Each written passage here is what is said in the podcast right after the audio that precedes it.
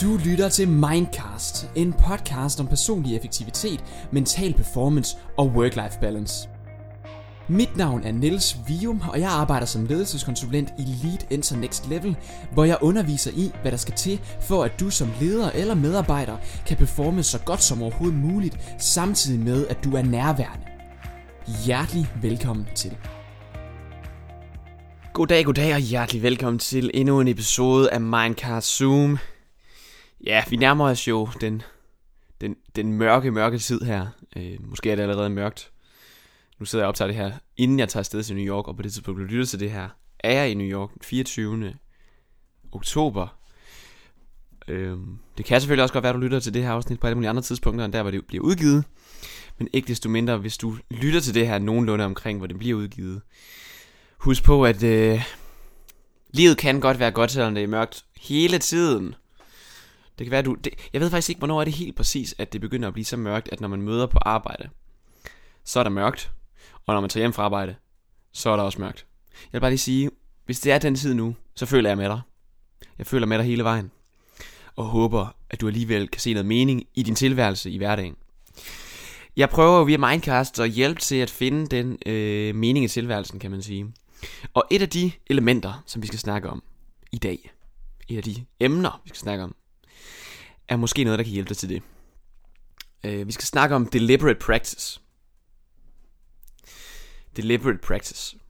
Øh, som groft oversat betyder bevidst træning, eller bevidst øh, måder at øve sig på. Og øhm, det er egentlig bare for at slå et kæmpe stort slag for øh, at træffe bevidste valg generelt, men særligt med fokus på, når vi ønsker at blive bedre til noget. Når der er noget, vi ønsker at blive bedre til. Hvordan er det så egentlig, vi skal sørge for os at blive det? Øhm, I stedet for at gå på autopilot. Jeg havde jo også for lang tid siden Imran Rashid med til at tale om mobilafhængighed. Øh, jeg tror nok, det er ham, der kommer op med den med det studie, der er lavet, der bare viser, hvor ofte vi kører på autopilot. Øhm, og det er jo derfor, vi så kommer til at tjekke vores telefoner og den slags ting. Og derfor er mobilafhængige øh, af, hans, af hans tilgang til det jo, at vi er øh, klart største del af os. Fordi vi ikke rigtig tænker os om, og så ligesom det teknologien, der styrer os, og ikke omvendt. Så teknologien, der styrer, hvornår vi, de ønsker, at vi skal samle vores telefon op og lige kigge, om der ikke var kommet noget nyt. Fordi det giver et bestemt dopamin-rush i hjernen, og som så gør, at vi bliver afhængige af det. Så jeg mener, han siger 90% af tiden, så er vi, på, øh, så er vi simpelthen på autopilot. Og autopilot kan være fint nok. Øhm, i en dag, der er super kompleks. Øh, I en hverdag, der er super kompleks, hvor vi skal træffe utrolig mange valg. Og kan bruge al vores energi på at bare finde ud af, hvad vi skal have på at tøj om morgenen, eller hvad vi skal have til morgenmad, eller hvornår vi skal gå i bad. Øhm, så er det godt nogle gange at have nogle rutiner, som gør, at der er noget, der er automatiseret. Men nogle gange er det også godt at træffe nogle bevidste valg, for eksempel når vi ønsker at blive bedre til noget. Begrebet deliberate practice har jeg stødt på for lang tid siden. Jeg læste engang øh, uh, Halfdan Tims bog, uh, e-bog om, hvordan man får 12 i gymnasiet. og han snakker om, at uh, når man for eksempel skal læse uh, noget bestemt og lære noget bestemt stykke lektier, eller du ved, blive klog til et eller andet bestemt fag, så er det en rigtig god idé at lave deliberate practice, hvor du bevidst tænker dig om, hvordan har du tænkt dig at træne dig i at blive god til det her. Og der snakker han også meget om pauser. Og der refererer han tilbage til en militær øh, tilgang fra, altså fra forsvaret og fra Special Forces. Og jeg tror faktisk direkte Navy SEALs i USA også bruger meget det her med deliberate practice. Så de hele tiden er bevidste om, hvorfor træner vi, som vi gør hele tiden. Og hvordan har vi tænkt os at gøre det. Også med at lægge bevidste pauser ind, for at kunne lære bedst muligt.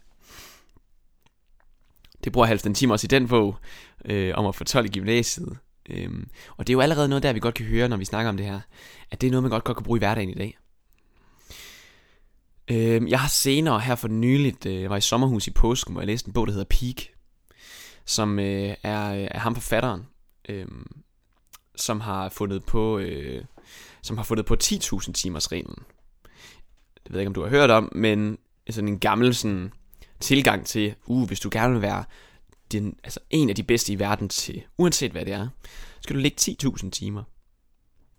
Og det er ham her, Anders Eriksson, der sammen med os med Robert Poole har skrevet How to Master Almost Anything. og den bog hedder så Peak, How to Master Almost Anything. Og i den bog beskriver de selvfølgelig også deliberate practice. Øhm, faktisk så læste jeg den her bog i øh, et helt, et helt sådan meget håndgribeligt øje med, nemlig øh, fordi jeg godt kan lide bordtennis og går til bordtennis, og går rigtig meget op i faktisk at blive dygtig til det. Og der er det jo sådan fuldstændig klassisk, at tage ned i den der bordtenniskælder, og så spiller man ligesom bare. Så spiller jeg bare bordtennis. Og det er sådan fuldstændig standard, og der er der rigtig mange omkring mig, der har gået til bordtennis i fem år, og når de kommer derned, så spiller de bare bordtennis.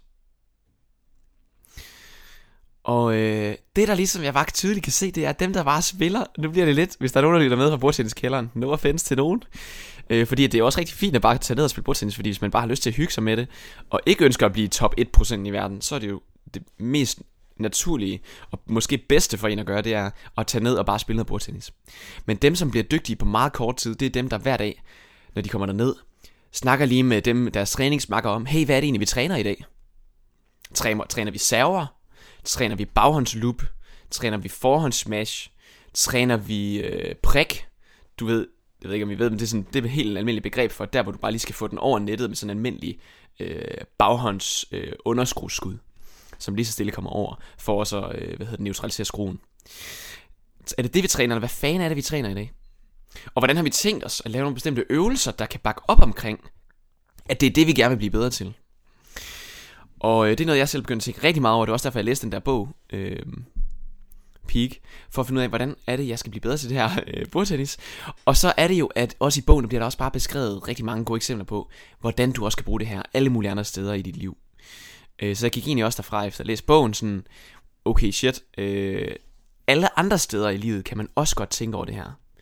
Fordi lad os sige, at du gerne vil være en dygtig HR-medarbejder, eller leder, eller bare dygtig til dit felt inden for dit speciale område. Hvis du hver dag bare møder på arbejde og tænker, nu skal jeg bare på arbejde. Det er det. Jeg skal møde op, og skal hjem igen, når jeg har fri. Så er der sandsynlighed for, at du bliver bedre. Men kun til et vist niveau. Nu sætter jeg det benhårdt op og er lidt, lidt kold nu. Men hvis du ikke tænker over bevidst, hvordan du har tænkt dig at blive en bedre til det her felt, du arbejder indenfor, hvordan du har tænkt dig at rykke, ikke, ikke sådan noget med, uh, jeg skal sætte en masse mål op for mig selv, med at uh, så skal jeg nå derop i organisationen. Der. Nej, nej, det er slet ikke det, jeg snakker om. Jeg snakker bare om, hvis du for eksempel møder ind, og det du vælger at træne i dag, det er, hvordan du har tænkt dig at give feedback til dine medarbejdere. Altså fuldstændig lavpraktisk. I dag, der handler det om, måske hele ugen, hver dag i den her uge, handler det om, når jeg giver feedback til en person, så er jeg meget, meget bevidst om, hvordan jeg giver den. Og jeg spørger faktisk måske også mine andre kolleger undervejs i løbet af ugen, hvordan giver I egentlig feedback? Og jeg spørger måske også mine medarbejdere om, hey, hvordan var den her samtale for dig? Hvad skal jeg tænke over næste gang, jeg leverer den her feedback? Og så på den måde er jeg hele tiden bevidst om, hvordan bliver jeg dygtig til det her felt. Og jeg tror faktisk ikke engang, jeg behøver at sige særlig mange flere ord øh, i eksemplernes verden, der kan hjælpe dig til at vide præcis, hvor du er hen lige nu. Hvor du kan træne det her. Jeg er helt sikker på, at lige nu der er du bevidst, der, der, der opstår der bevidsthed i dit hoved omkring, hvad er det egentlig for et felt, jeg bevæger mig inden for på, min, øh, på mit arbejde, som højst sandsynligt er vidensarbejde. Og hvordan er det, jeg kan træne at blive god til det her.